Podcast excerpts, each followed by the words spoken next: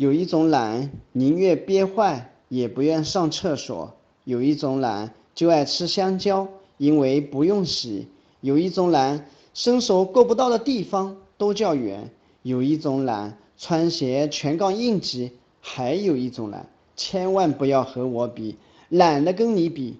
如果你有以上症状，那么你已经进入懒癌大军了。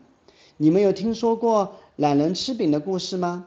这个故事说的是从前有一个人很懒很懒，老婆有天要出门，临行之前知道懒人不会自己弄饭吃，就做了一个大饼准备着。又想懒人可能懒到到厨房里吃饼都不愿意，就特地做成一个环形的饼，并套在懒人的脖子上。这样一来，懒人只要饿了，一伸嘴巴就可以吃到。可是老婆还是低估了懒人的本领。一段时间回来后，发现懒人已经饿得奄奄一息，而饼还剩了一大块。原来啊，懒人只是吃了嘴巴下面的那块饼，虽然饿得不行了，还是懒得转一转头，或者用手把饼转一个方向来吃。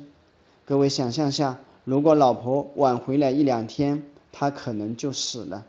当然，这是一个比较极端的例子，事实也是如此。懒到极致就成癌，确实会死人的。在人生的跑道上，患有懒癌的人肯定是第一批倒下的人，是没有办法和别人竞争的。所以，请远离懒癌，从远离懒惰开始。各位，不怕别人比你聪明，就怕比你聪明的人还比你努力呀。